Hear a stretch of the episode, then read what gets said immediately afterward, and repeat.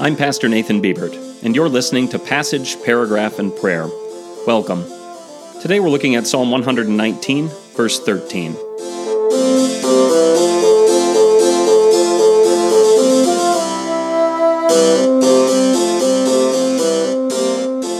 Listen to Psalm 119, verses 9 through 13. How can a youth keep his way pure? By keeping to your word. With all my heart I have sought you.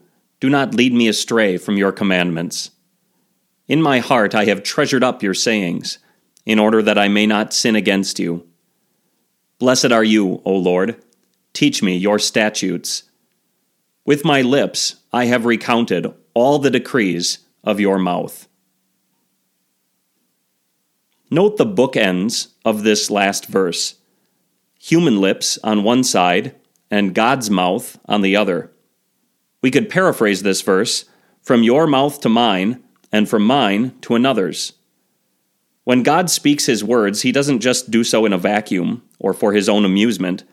He speaks so that his decrees will be implanted in human hearts, and from human hearts they will go to human mouths. And if the psalmist is recounting them from his own lips, that means someone else is hearing them. And in hearing them, that someone else isn't so much hearing the psalmist as he is God himself.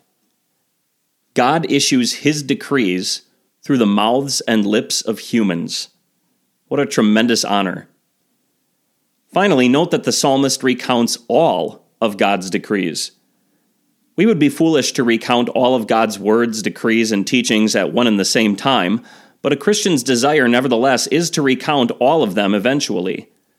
God's word hasn't yet implanted itself in our hearts if there are any of his decrees and teachings that we have no desire to share, but only to hide.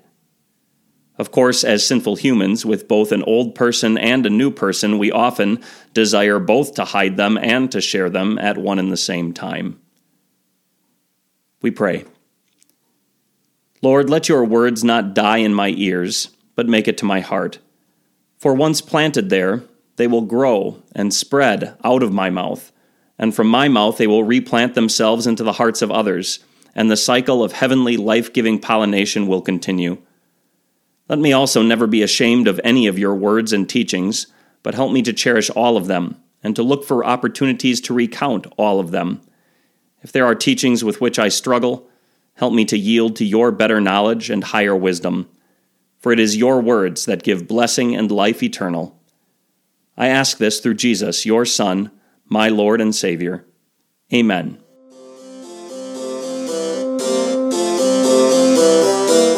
Passage, Paragraph, and Prayer is a podcast of Trinity Evangelical Lutheran Church in Winner, South Dakota.